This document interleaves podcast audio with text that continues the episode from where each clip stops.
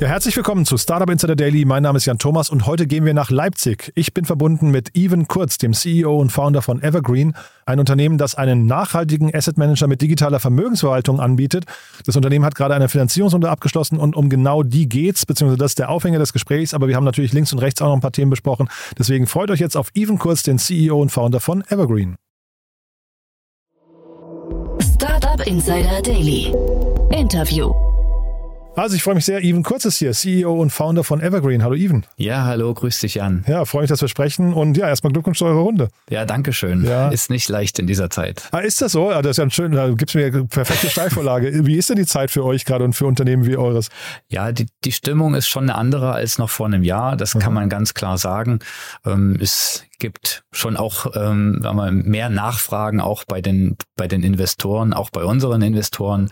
Aber am Ende sind wir glücklich, dass alles relativ problemlos auch funktioniert hat. Das heißt, Marktumfeld habt ihr jetzt bei der, bei der Kapitalakquise äh, zu spüren bekommen? Äh, zumindest was die Nachfragen und die Intensität äh, der Gespräche mit unsern Shareholdern angeht. Ähm, Im Prinzip ähm, haben die von Anfang an signalisiert, dass wir das auch dieses Mal zusammen machen werden. Mhm. Äh, wir haben eine sehr sagen wir, treue Shareholderschaft, kann ich sagen. Und ähm, die, die Runde ist auch entsprechend schon eingeplant gewesen, kann man sagen, ja. Mhm. Du hast mir im Vorfeld gesagt, ihr habt auch schon andere Unternehmen übernommen. Das heißt, eigentlich klingt das so und auch gar nicht, ist gar nicht so lange her, ne? Das klingt so, als hättet ihr eigentlich insgesamt einen ganz guten Lauf, ne? Ja, auf jeden Fall. Ich sag mal, in so Krisen gibt's auch immer Chancen und ähm, die Konsolidierung heißt ja nicht nur, dass, dass Firmen verschwinden, sondern dass vielleicht auch Kräfte gebündelt werden oder ähm, Unternehmen zusammengehen und dann auch stärker daraus hervorgehen.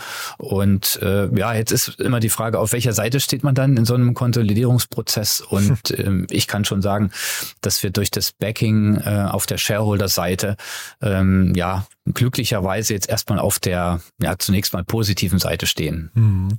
Äh, wir haben jetzt noch nicht darüber gesprochen, was ihr eigentlich genau macht. Ne? Das ist ja, vielleicht muss uns da mal ein bisschen durchführen. Das ist jetzt auch nichts Alltägliches, glaube ich. Zumindest habe ich das, glaube ich, im Podcast in der Form noch gar nicht besprochen. So ist es, ja. Auf den ersten Blick sind wir ein digitaler Vermögensverwalter. Wir legen Kundengelder nachhaltig an.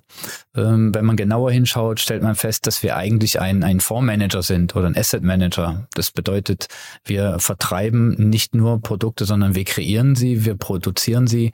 Wir haben ein sehr erfahrenes Fondsmanagement-Team bei uns ähm, und das bedeutet, wir entwickeln nachhaltige Produkte, hauptsächlich in Form von Publikumsfonds selbst, bestimmen auch die Kriterien für die Nachhaltigkeit selbst und äh, managen in erster Linie Fonds, nachhaltige Publikumsfonds für unsere Kunden im sagen wir, in der Direktmandatierung, aber auch im, im White Label, zum Beispiel für die Tomorrow Bank. Aha.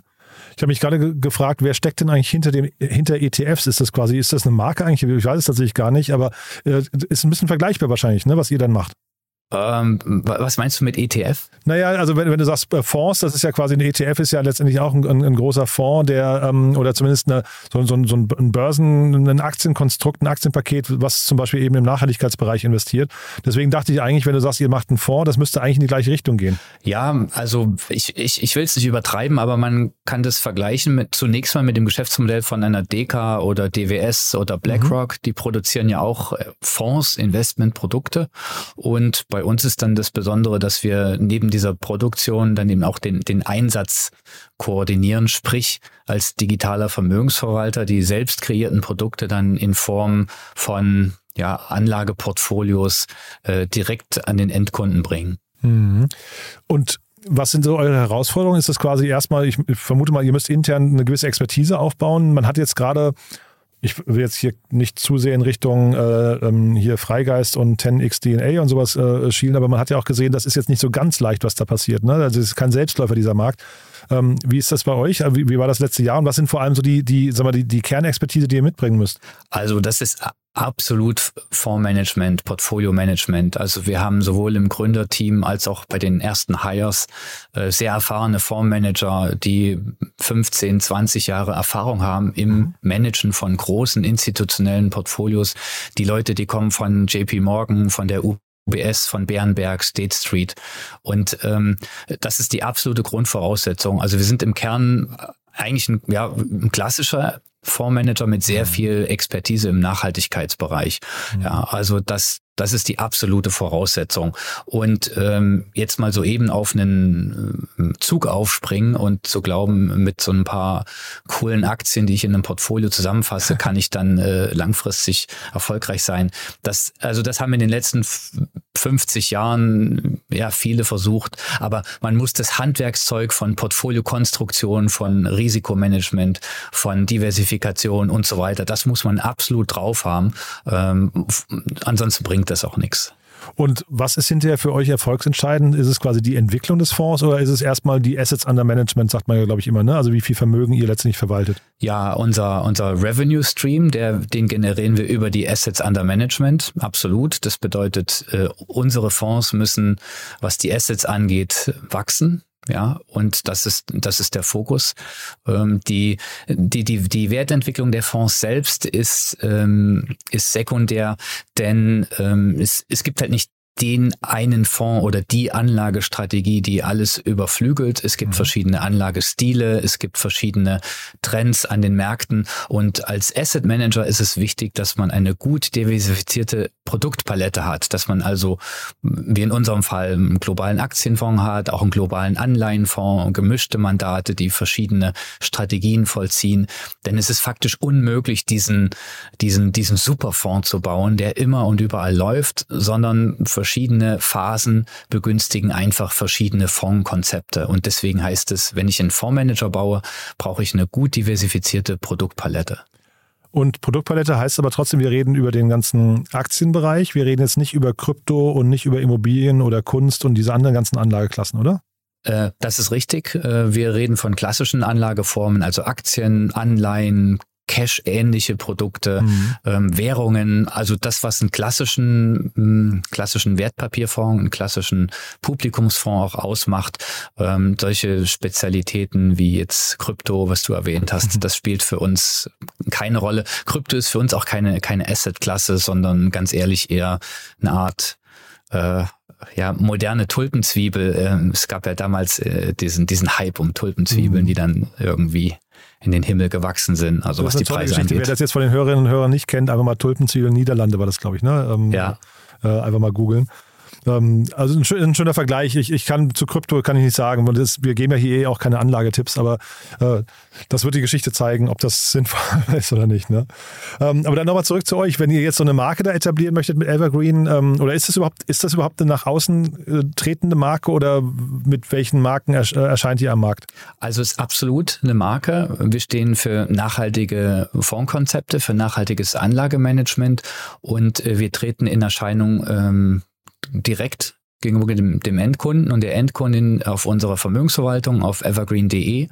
Das heißt, da kann man ein gebührenfreies Depot eröffnen und dann von uns ähm, die, die Anlage, das Anlagemanagement machen lassen für verschiedenste Sparziele. Und das ist auch sehr eng an eine klassische digitale Vermögensverwaltung angelehnt, ähm, wie eine Art Robo-Advisor, nur mit dem Unterschied, dass es eben keine ETFs sind, sondern alles Evergreen-Produkte. Äh, mhm. ähm, das heißt, wir sind äh, wir sind eine Marke, äh, eine Marke im Entstehen, möchte ich mal sagen, die mhm. für nachhaltiges Anlagemanagement steht. Und eine Marke im Entstehen hat ja das große Problem, sie hat ja eben noch nicht diesen langjährigen Track Record möglicherweise und auch noch, also ich will mal auf das, auf das Thema Vertrauen in die Marke hinaus, weil du, ihr erwartet jetzt quasi, dass Kunden euch Geld überweisen und ihr dann mit diesem Geld arbeiten könnt. Das ist doch wahrscheinlich total schwierig, Kunden zu diesem Punkt zu bekommen, wenn man eigentlich noch relativ frisch am Markt ist, oder? Total die das Aufbauen und das Kommunizieren der Expertise spielt halt hier wirklich aus unserer Sicht die entscheidende Rolle. Es gibt ja viele, viele Apps und Geschäftsmodelle, die ähm, auch relativ zügig Kunden akquirieren über sagen wir, ein gutes, sagen wir, über eine Aufrundenfunktion, über Cashback-Funktionen und so weiter. Und diese, ähm, diese Gelder dann versuchen auch in Kapitalanlageprodukte zu kanalisieren. Ähm, für uns ist es wichtig, zunächst mal äh, zu zeigen, dass wenn Menschen mit uns ihr Geld anlegen, dass sie auf erfahrene Fondsmanager mit einer großen Expertise setzen. Das ist der Kern. Das heißt, über die Erfahrung, über die Expertise wollen wir das äh, Vertrauen gewinnen. Und das, äh, ähm, das hilft ganz gut. Das heißt, das Unternehmen gibt es noch nicht so lang, aber die Menschen, die dort agieren, die verstehen etwas von ihrem Geschäft und machen das mitunter schon viele Jahre. Mhm.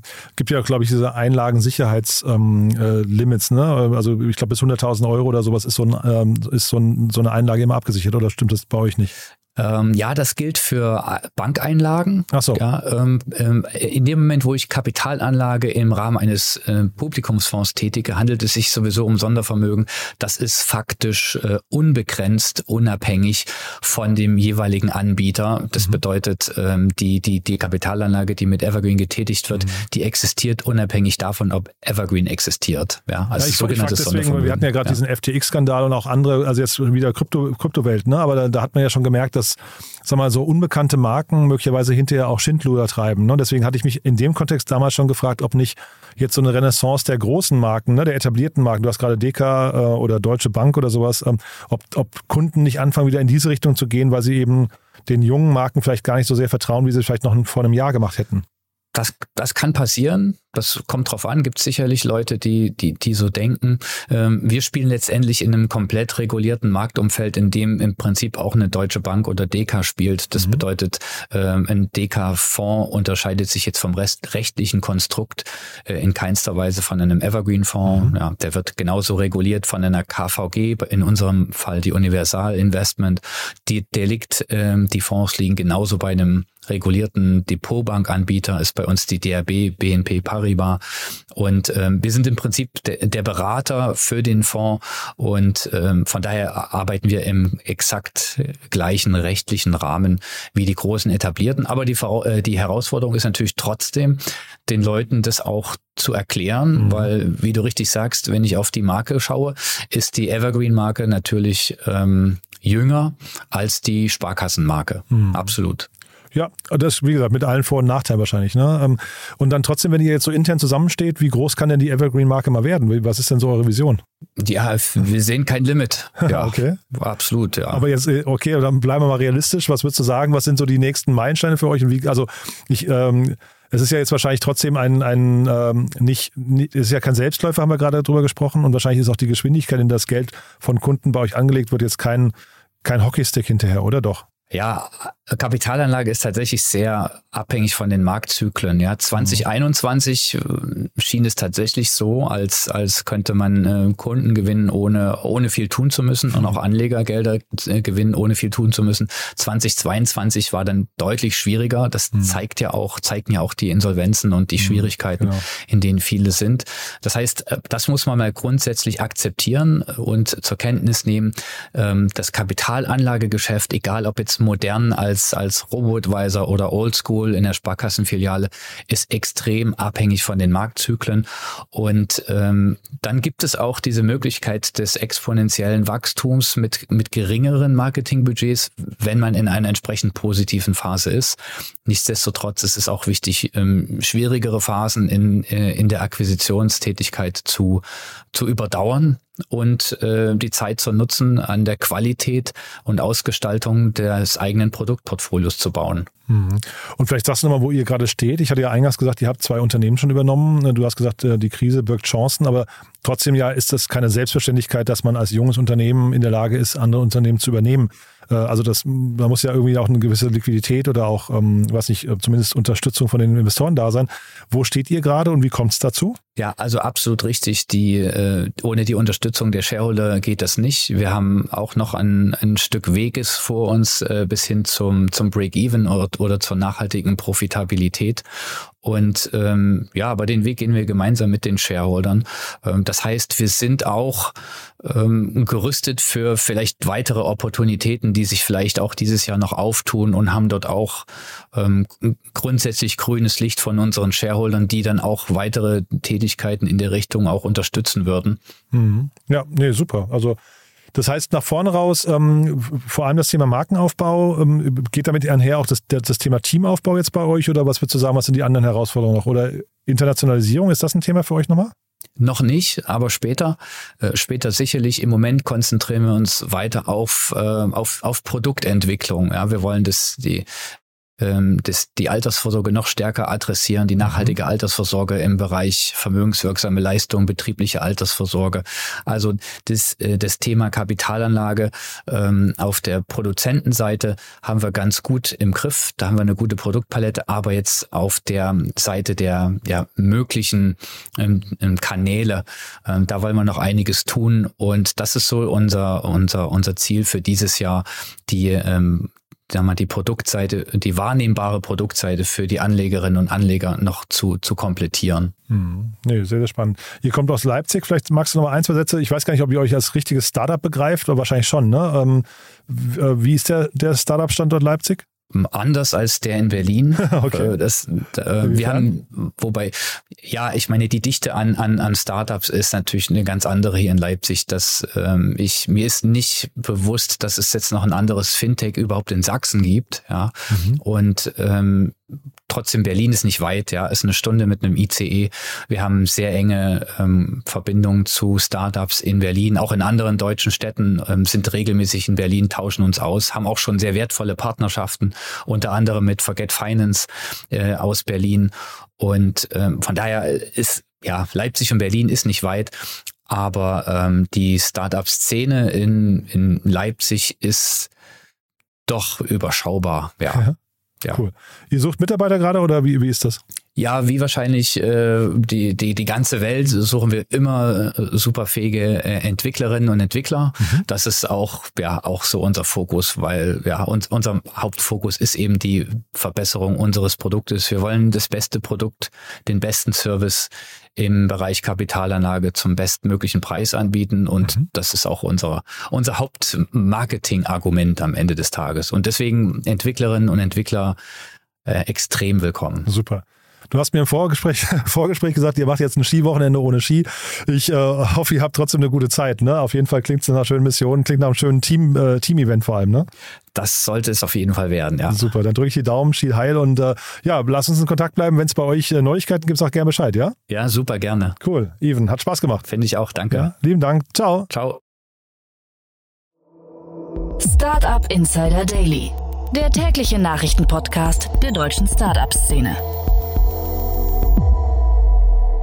Ja, das war's also. Das war das wahrscheinlich einzige Fintech in Ostdeutschland. Ich weiß nicht, ob es stimmt, aber auf jeden Fall Zeit, das zu ändern, glaube ich. Das war auf jeden Fall Even Kurz, der CEO und Founder von Evergreen. War ein cooles Thema. Ich hoffe, die hatten oder haben gerade ein bisschen Spaß bei ihrer Skifreizeit. Ich hoffe, es gibt ein bisschen Schnee. Ja, und ansonsten hoffe ich, ihr hattet Spaß mit uns. Wenn dem so sein sollte, vielen Dank erstmal fürs Zuhören und vielen Dank auch, wenn ihr das weiterempfehlt an jemanden, der uns noch nicht kennen sollte. Vielleicht kennt ihr Arbeitskolleginnen, Kollegen, Freunde, Bekannte oder irgendjemand, der sich vielleicht den Service von Evergreen mal anschauen sollte. Dafür auch vielen Dank an euch und ansonsten euch erstmal einen wunderschönen Tag und ja, bis zum nächsten Mal. Ciao, ciao.